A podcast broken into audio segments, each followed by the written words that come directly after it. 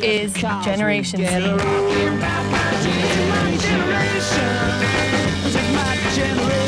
Umbria Radio Z Generation.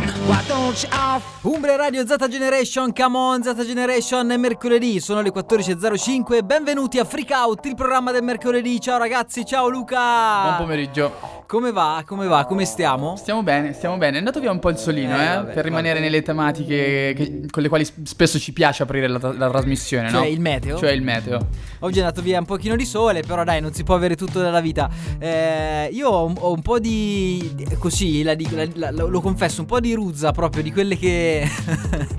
vorrei far tutto meno che stare qua. Eh, come si chiama oggi? Oggi è la giornata del. Di- credo, no? La giornata del sorriso, della risata. Sì, della risata. O oggi proprio, precisamente. Oggi, è anche quella del calcio e, di cui parleremo e anche dopo. lo Star Wars Day perché May the 4th, 4 di maggio, c'è, c'è il gioco di parole con May the 4th be with you. L'hanno capita in quattro, ma eh, in ogni caso eh, la- stavo ragionando, no? Quanto sarebbe bella una puntata intera di risate, quel- visto quelle risate che ti vengono quando mh, non ti controlli troppo, no? Una pu- 60 minuti eh, di risate e basta.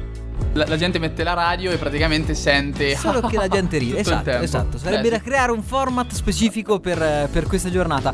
Ma non faremo questo, faremo tanto di più. Sono le 14.06, noi stiamo insieme fino alle 15, ormai lo sapete, con Freak Out, il programma del mercoledì di Umbria Radio. Io sono Martino Tosti, Luca Adriani in regia come sempre. Il numero di telefono al quale scriverci è 349 450 5242, un numero che oramai avete scritto a caratteri cubitali dentro la vostra mente. Se non è così, fatelo ora. È tutto pronto, tutto il tavolo è tutto apparecchiato, quindi c'è solamente bisogno della nostra sigla ufficiale di Freak Out.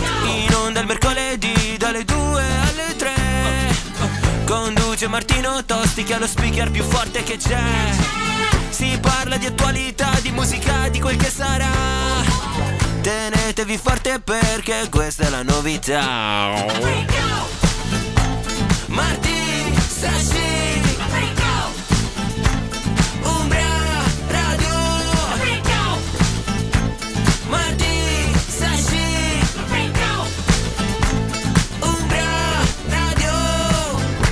Freak Out Umbra Radio, la nostra sigla che ci conduce all'inizio del nostro cammino che ci porta fino alle 15 insieme per il programma Freak Out.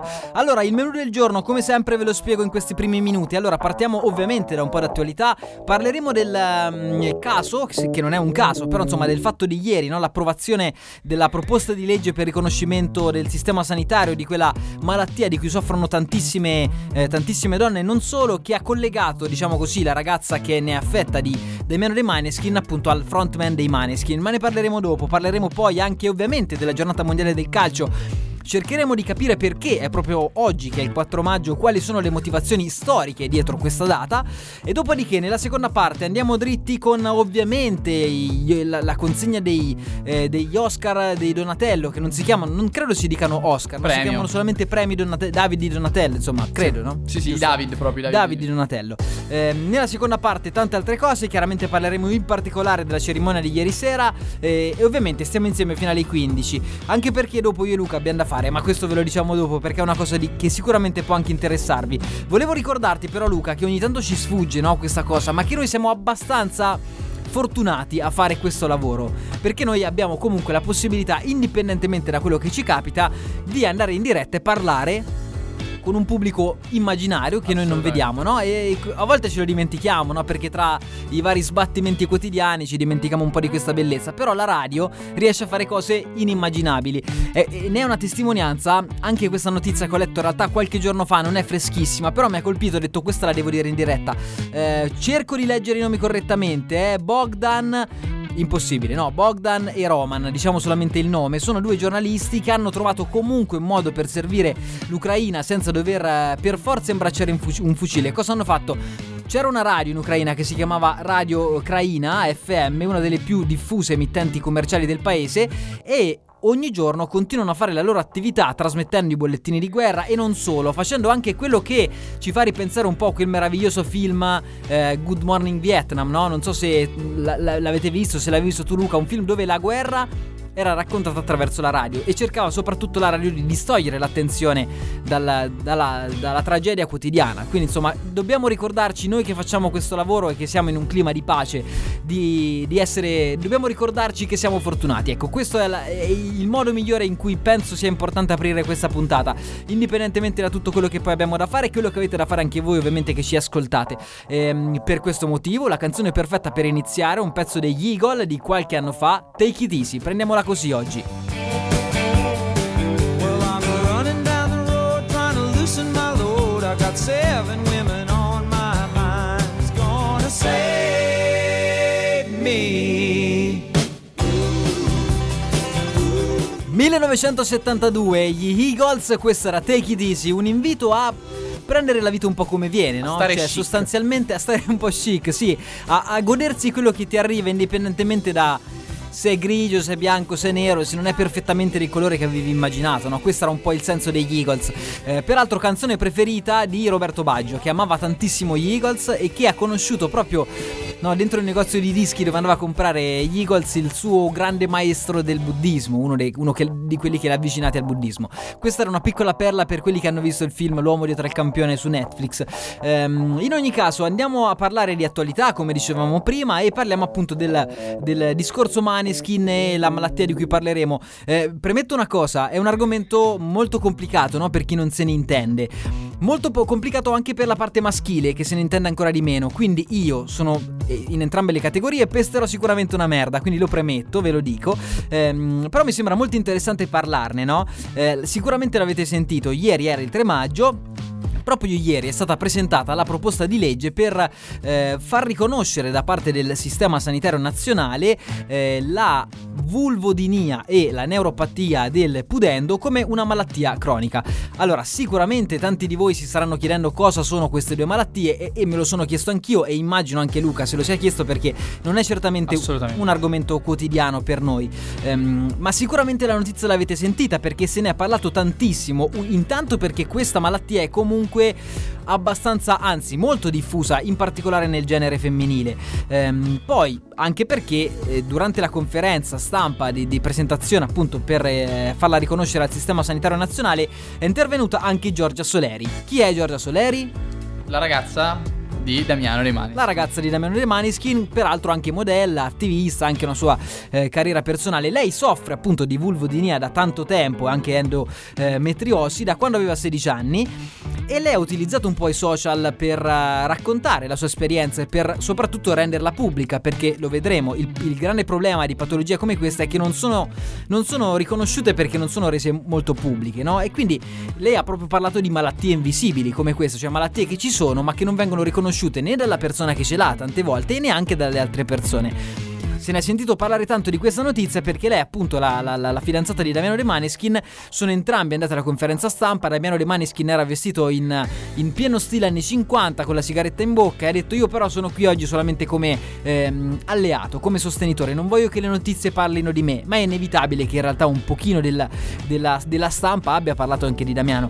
Cercheremo di- di- di capire anche meglio perché. Una premessa, cos'è la vulvodinia? È un'infiammazione cronica, non ve lo dico io, l'ho letto, delle terminazioni nervose dei genitali esterni femminili. Questa è la, la- la- la- terminologia corretta, ok? Scatena in tantissime donne che ne soffrono dei dolori insopportabili che non impediscono proprio di vivere una vita normale, quotidiana, insomma. Mentre la neuropatia del pudendo causa un dolore cronico che colpisce sì le donne, ma potrebbe colpire anche gli uomini. Ora voi vi starete chiedendo, ma quante persone soffrono di questo problema? Molte più di quante pensate, probabilmente. Il 61% delle donne è affetta da questa patologia. 61 non è poco, significa più di una donna su due. Se, se non sono un genio in matematica, ma tendenzialmente, no? Esatto, esatto. Più di una donna su due sono, sono affette da questa patologia. La cosa che fa riflettere è che quasi tutte rinunciano a delle cure, cure che vengono calcolate, che sono state calcolate dal sistema sanitario nazionale che si aggirano attorno ad un costo di 500 euro al mese, un costo estremamente alto. Quindi il fatto che il sistema nazionale sanitario l'abbia riconosciuto, quantomeno si stia accingendo a riconoscerlo come una patologia, è un grandissimo passo in avanti per tutte le persone che ne soffrono, per poter in un certo senso no, riconoscerle anche a se stesse che soffrono di questa patologia, poter curarsi, no? avere anche magari una possibilità di appoggiarci a una struttura sanitaria nazionale che darà delle cure gratuite, no? non per forza pagando 500 euro, quindi sicuramente è un passaggio molto importante, molto interessante. Tanti si sono chiesti, ma se ne soffrono il 61% delle donne, perché non ce ne siamo mai accorti? Ma probabilmente perché come spesso avviene, sono cose di cui ci si rende conto strada facendo, nel senso nella nostra modernità non siamo ancora arrivati a tutto, quindi evidentemente era un qualcosa che doveva ancora emergere. Poi c'è una componente, come an- alcuni hanno fatto notare, di ignoranza maschile, no? Noi tendiamo un po' a dimenticarci le patologie solamente femminili o no, quello che non riguarda totalmente tutta la società e quello che non è neanche troppo grave. Questa è un'altra forse un, gra- un, grandissimo errore della nostra società, ci dimentichiamo di quello che non è totalmente distruttivo, no? quello che distrugge un po', vabbè, lo, lo, lo accettiamo e forse non va, non va, bene, anche sicuramente non va bene. Mi faceva però riflettere appunto questo ruolo di Damiano, no? indipendentemente anche viste queste, appunto, queste cause che abbiamo visto proprio adesso, il ruolo di Damiano che eh, ha suscitato grandi attenzioni, ora noi siamo molto attenti no? a valutare la, la, parità di genere, quindi il fatto che ci sia stata Giorgia Soleri che ha parlato accompagnata dal suo fidanzato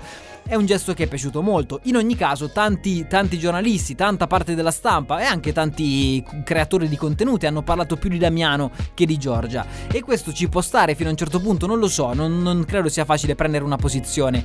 Eh... Però di cosa parlano esattamente di Damiano? Cioè, dicono che è stato lì, fine. Sì, esatto. Finisce sì. lì la... Sì, sì, sì. Lui ha detto: Io sono qui in veste di alleato, non parlate di me. Però è inevitabile che la notizia. De... Inizia a parlare dei suoi concerti. No. Sì, no, ma comunque parli dei Maneskin, capito? Parli di, di Damiano De Maneskin che è lì per la causa e il nome di Giorgia Soleri esce dopo un po'. La mia non è una polemica, è un'analisi di un dato di fatto, insomma, in ogni caso. Eh, peraltro mi è uscito proprio in questi giorni un articolo no, sugli uomini, fem- gli uomini possono essere femministi?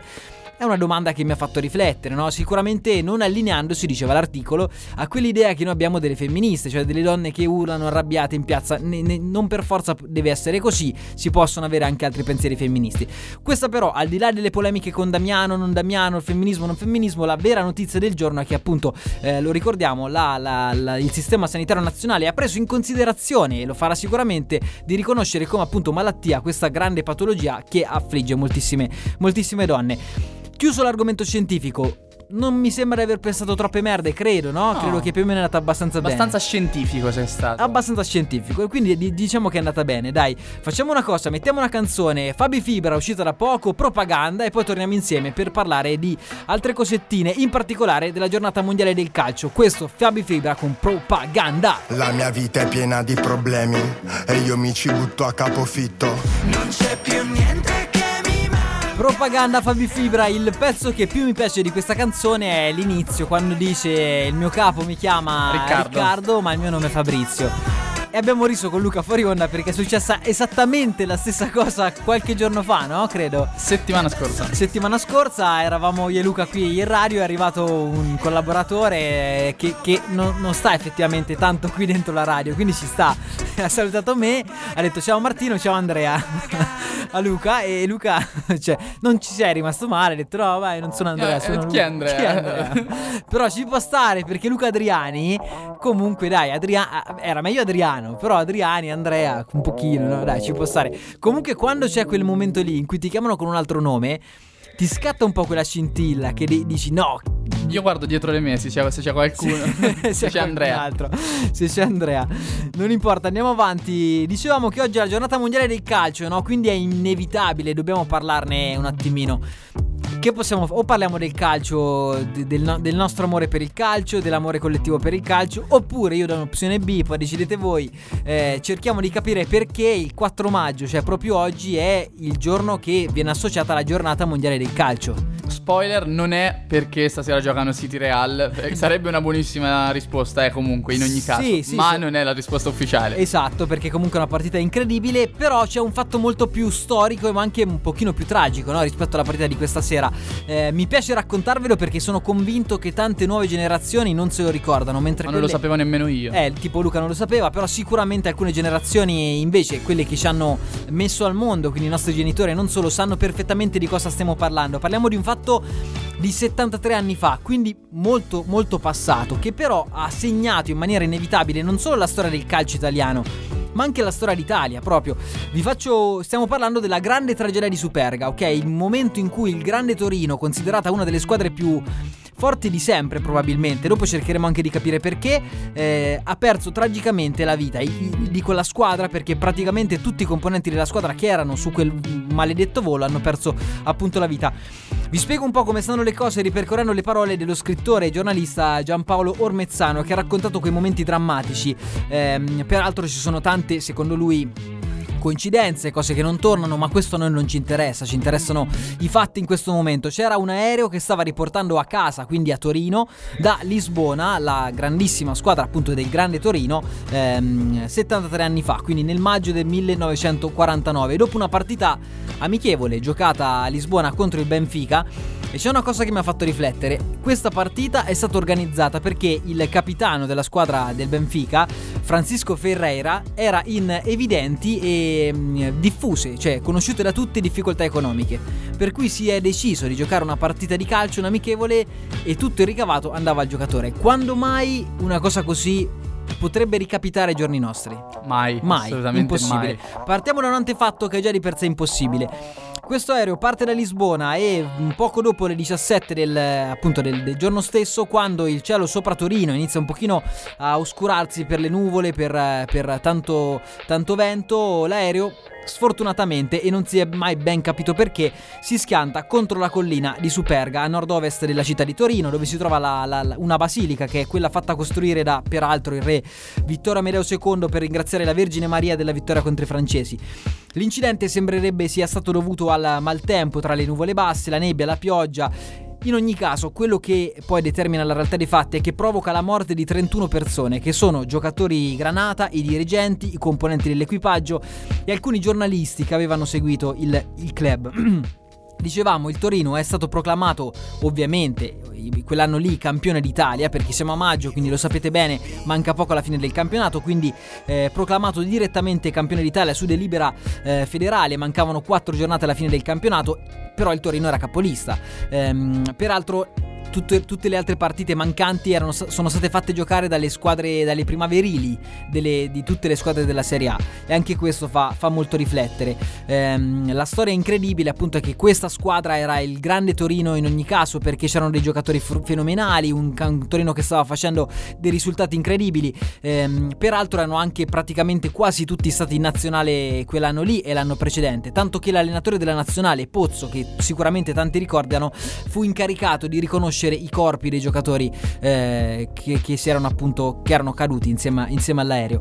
Um, in ogni caso, questa è una storia molto tragica, ma mi piace soffermarmi un po' su questo grande Torino che poi ha chiaramente determinato la giornata mondiale del calcio proprio oggi. La stagione, questo Torino qui della stagione 47-48 non è stato solo il migliore Torino di tutti i tempi, ma probabilmente anche una delle più forti squadre di sempre.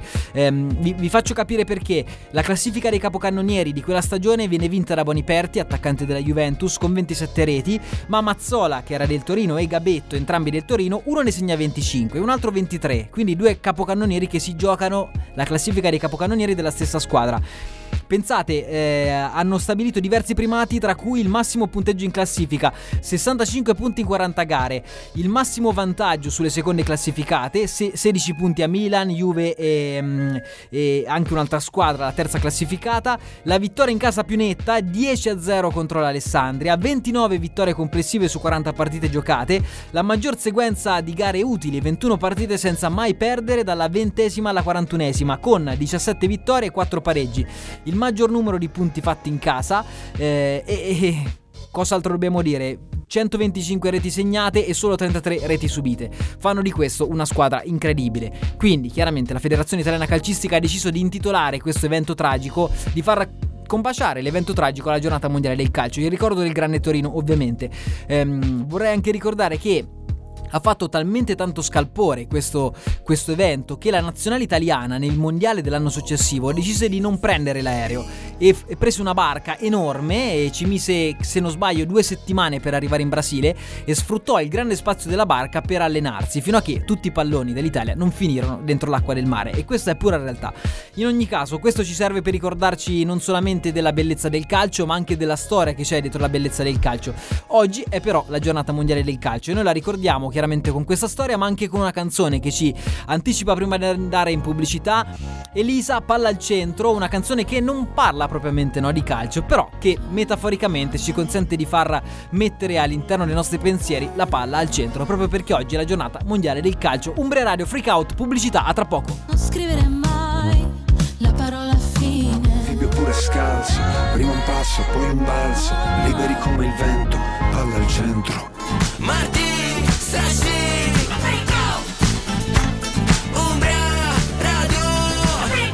Freak Out Umbra Radio, siamo tornati in diretta, sono le 14.34 e voglio ricordarvi il numero di telefono al quale potete scriverci 349 450 5242.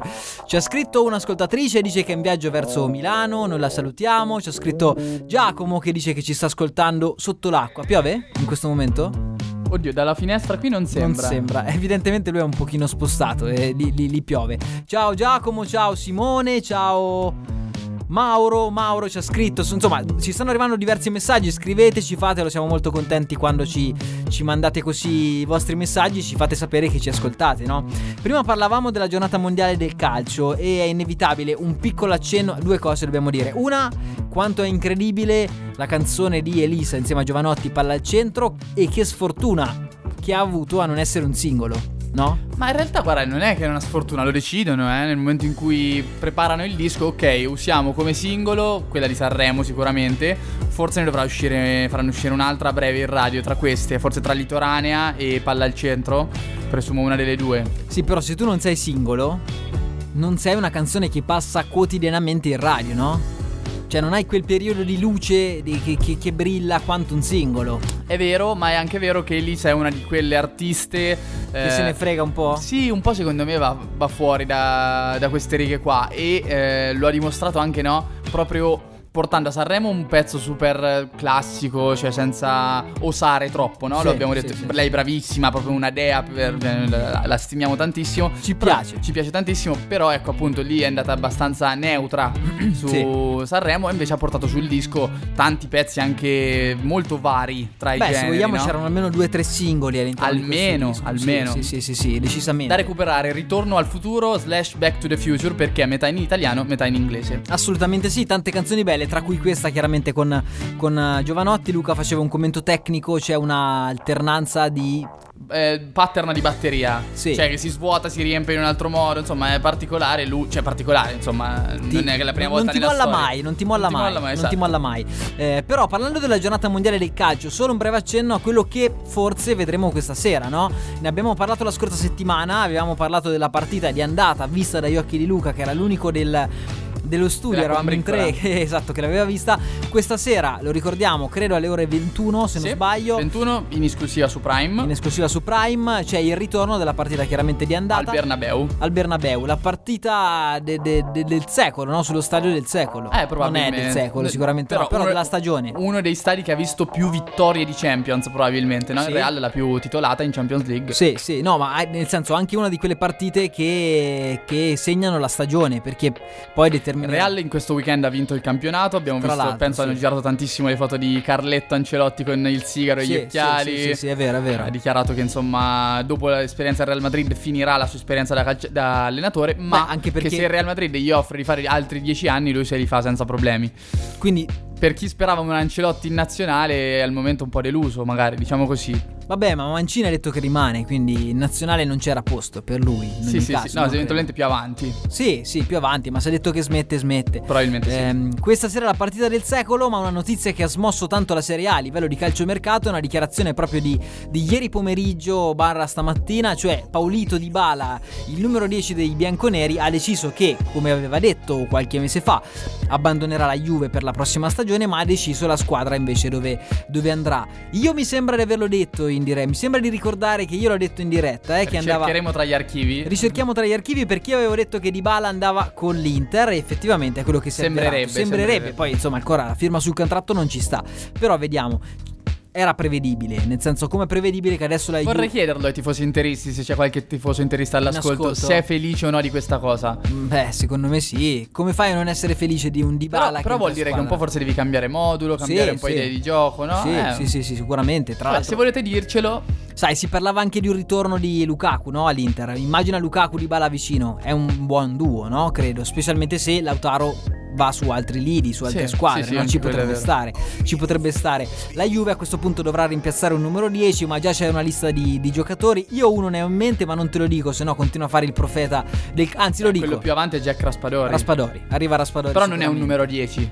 Non è un numero 10, ma è uno che rimpiazza tecnicamente e tatticamente, no? Credo di Bala. Beh, oddio, tecnicamente. No, tecnicamente un po', un po', un po', un po' meno, eh. meno, un po' meno. Però, Però secondo me il 10 lo prenderà Chiesa. però pa- non lo so, dici? Eh, potrebbe, eh. Potrebbe, sì, potrebbe ricavarlo. Insomma, stagione nuova, cambio numero. Sì, sì. Dal 22. eh, Adesso è al 22, no? Adesso il 22, sì. Si prende la 10, certo. Ha un, ha un certo peso la 10 di, Ha un certo peso. della Juventus. Assolutamente, ma come tutte le grandi maglie, chiaramente di queste, di queste grandi squadre. Eh, chiusa parentesi del calcio, dai, chiudiamola così la giornata mondiale del calcio. Eh, ascoltiamo una canzone e poi, dopodiché, andiamo a parlare del, del fatto del giorno, no? Che è sostanzialmente la consegna dei David di Donatello. Quindi parleremo un po' di cinema, non lo faremo insieme ai nostri amici del cinema perché oggi non siamo riusciti a concretizzare la puntata, l'appuntamento mensile Effetto Cinema barra Freak Out che diventa Film Out. Lo faremo la settimana prossima, ma comunque in ogni caso parleremo un po' di cinema. Ascoltiamo una canzone che è Bruno Mars, se non sbaglio, giusto? Featuring Anderson Pack, Silk Sonic, Smoking Out the Window.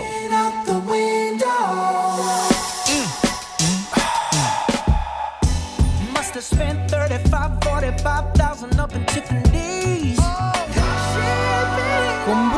Mars entriamo direttamente a piedi, a piedi pari nel mondo del cinema perché giustamente sottolineava Luca fuori onda, è una canzone che ha un po' di cinematografico, no? Sia dal video sia dal... dal... L'atmosfera. L'atmosfera, sì, un cinema un po' noir, un po' ombroso, diciamo così, dai, ombroso.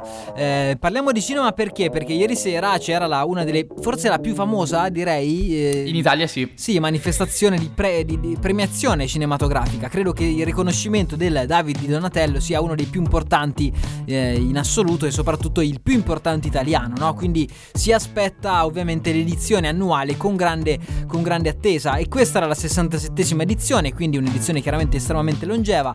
Ehm, consegnati nel corso della cerimonia tantissimi premi, no? Eh, ricordiamo, cerimonia condotta da Carlo Conti e Drusilla Foer che peraltro ha condotto in maniera magistrale la serata da quanto ho letto. Io non l'ho vista tutta, ho visto solamente alcuni spezzoni, eh, però se Carlo Conti tutto sommato lo conosciamo, no? Credo come conduttore, più o meno, insomma, dai, abbiamo visto alcune cose fatte da lui. Eh, Drusilla paradossalmente sta venendo fuori adesso, ma tutto quello che fa lo fa benissimo, no? Non, non- non suscita mai critiche in ogni caso. Ehm, quindi in questa cerimonia di consegna di David di Donatello eh, stravince come ci si aspettava tendenzialmente, però in ogni caso trionfa su 5 categorie, quindi film, eh, regia, attrice non protagonista e fotografia. Eh, Paolo Sorrentino con il film È stata la mano di Dio, che se non sbaglio è un film che non ho, potuto, non ho avuto ancora modo di vedere, ma che parla un po' della sua vita, no? Cioè della sua. ripercorre un po' la sua esistenza. Ehm, ha vinto appunto, come dicevo prima, la categoria come miglior film, la miglior regia, quindi presa direttamente da Paolo Sorrentino.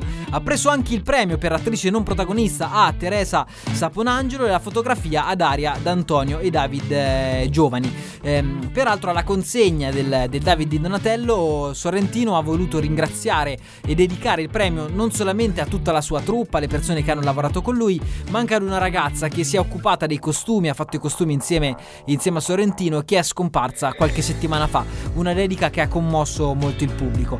Ehm, peraltro, questa si tratta della prima vittoria ai David eh, di Donatello per un film italiano che però è distribuito da Netflix, perché lo ricordiamo, eh, è stata la mano di Dio, è uscito su Netflix.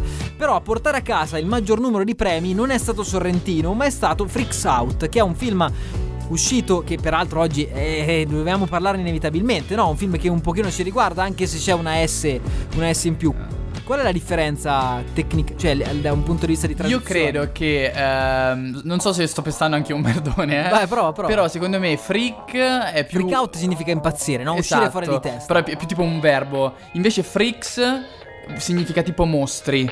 Quindi Sì. tipo l'uscita dei mostri, una cosa di questo tipo. Cioè freaks è tipo un sostantivo. Invece ah, freak ah, beh, certo, certo, ci Ok, può stare. Dovrebbe sì, essere sì, questo. Ci può stare. Anche perché, peraltro, è un film che parla un po' di questo, no? Cioè, un- ne avevamo parlato anche con Effetto Cinema, mi ricordo. ehm, è, è un film che parla un po' su un futuro trasposto, no? Di, di- è molto interessante. Eh, ha vinto appunto sei premi. Il più importante è quello, ovviamente, per la produzione. A seguire, oltre al film di Sorrentino, hanno vinto anche, hanno ricevuto un premio anche Ennio, che è un documentario chiaramente riguardante Ennio Morriconi. E qui eh, rido io con tre David. E poi Aria Ferma con due.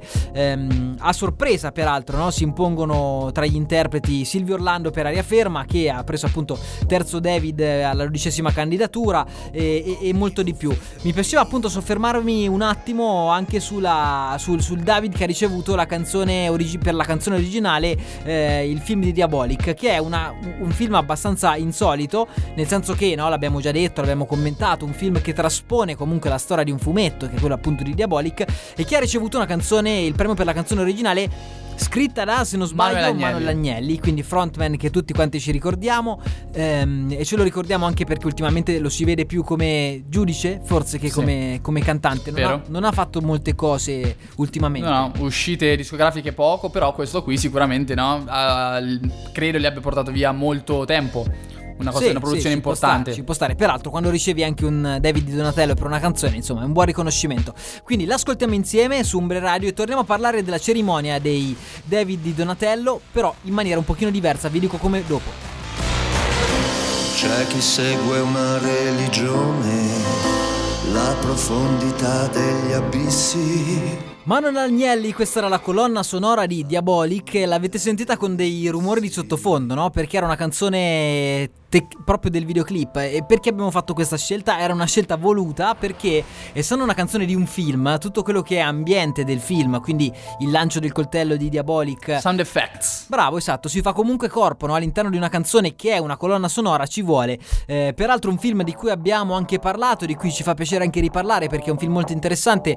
Ehm, a me poi, io sono poi un appassionato di fumetti, quindi mi piace moltissimo questo, eh, questo esperimento, no? C'è un fumetto eh, comunque poco conosciuto. Tu conoscevi Diabolic al di là del film eh, come fumetto? Assolutamente sì, dai. Sì, lo conosci, però letto poco magari. molto pochissimo, poco, molto poco. Però comunque farne un film così importante con Luca Marinelli, con eh, Miriam Leone. con Miriam Leone, Alessandro Roia, con tanti altri, ti consente di portare un, un argomento che è un po' di nicchia, no? Al- a- Una nuova luce. Una nuova luce a un grande pubblico, sicuramente sì. Peraltro è molto interessante che Diabolic è uno dei pochi fumetti, visto che siamo in tema un po', di femminismo, ne abbiamo anche parlato, uno dei pochissimi fumetti que- di quelli di qualche anno fa, quindi penso a Zagor, Tex ehm, e altri, che è stato sc- scritto e disegnato interamente da donne. Sono due le ragazze che hanno fatto da sempre la- la- la- i genitori di Diabolic e l'hanno portata avanti per il tempo. Mi piaceva sottolinearlo.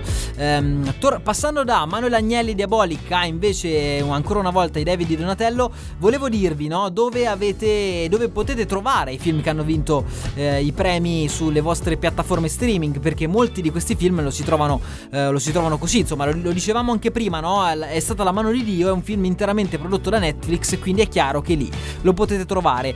Mm, Aria Ferma invece, che è uno dei film che ha vinto, ha ricevuto anch'esso un premio, lo trovate in streaming su Prime Video, ma anche su Sky On Demand e Now. Freaks Out invece anche questo Prime Video e anche Tutti i Sky. mercoledì su Umbria Radio quello. Tutti i mercoledì su Umbria Radio, peraltro anche sì. Ehm, qui rido io su Sky, anche questo. E ovviamente anche poi eh, Ennio, che è uno dei documentari, invece, cosa insolita, me lo trovate in sala al cinema. Solo al cinema. Solo al È cinema. un'iniziativa che tra l'altro stanno prendendo tantissimi. Cioè, è una scelta proprio. Guarda, ti volevo chiedere proprio questo. Cioè, secondo te. È una scelta. Sì, no, ma secondo te è un bene o un male che tanti film. È stata la mano di Dio, è uscito solo su, su Netflix, no? Eh, È certo. un bene o un male? Eh, questo è una gran- un grandissimo dilemma. Perché probabilmente il fatto che vada su Netflix fa sì che lo vedano più persone.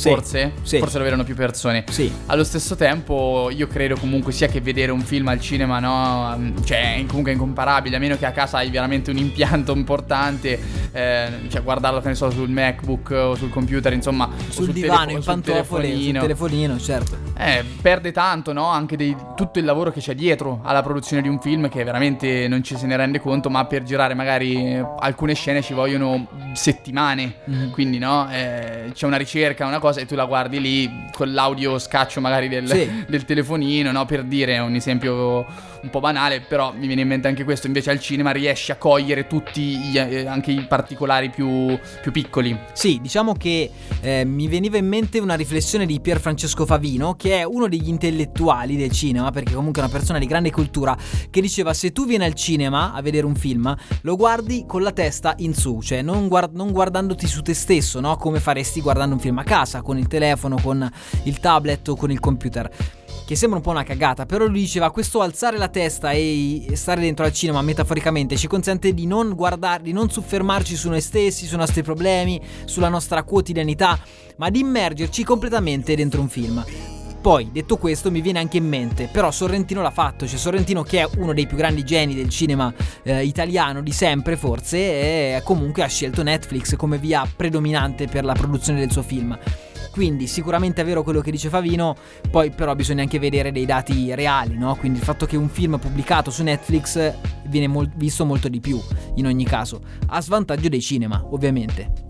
Assolutamente sì. quadro, Assolutamente sì. Tra l'altro, no, Netflix è notizia di pochissimi giorni che invece sta calando. E anche una Sì, serie sì, molto vero, famosa, Megan, eh, non potrà essere prodotta a causa di budget. Quindi, insomma, no, magari ci sono dei discorsi anche qui da fare. È possibile che stia lentamente riabbassando la curva Netflix, come è successo, insomma, no, per tantissime piattaforme in questo periodo di, di pandemia.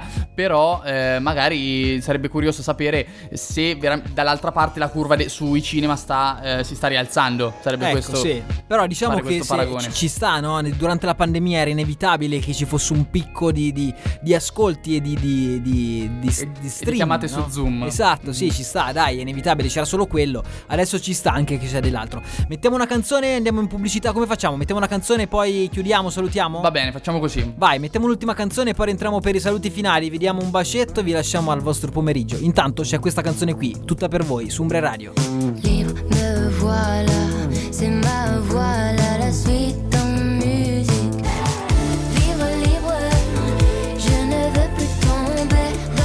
Direttamente dalla Francia torniamo in Umbria perché abbiamo Dal rimasto Belgio, dal, dal Belgio, Belgio. dal Belgio, vabbè dai più o meno, dai, l'accento è simile. Ehm, torniamo in diretta perché abbiamo pochissimi secondi a disposizione, è quello che vi abbiamo detto prima, quindi ci salutiamo e vi diamo appuntamento ovviamente alla prossima settimana, Ehm, però tutti i giorni i programmi della Z Generation oramai li conoscete, neanche ve li diciamo più. Che dobbiamo dirci ragazzi, grazie per essere stati insieme, l'appuntamento con Freakout a mercoledì prossimo, ma sempre in diretta a Umbria Radio. Buon pomeriggio, buona giornata e soprattutto take it easy, riprendiamo lo slogan dell'inizio. Ciao ragazzi, buona giornata. Ciao. Ciao. In onda il mercoledì dalle 2 alle 3 Conduce Martino Tosti che è lo speaker più forte che c'è Si parla di attualità, di musica, di quel che sarà Tenetevi forte perché questa è la novità Martì, Sashi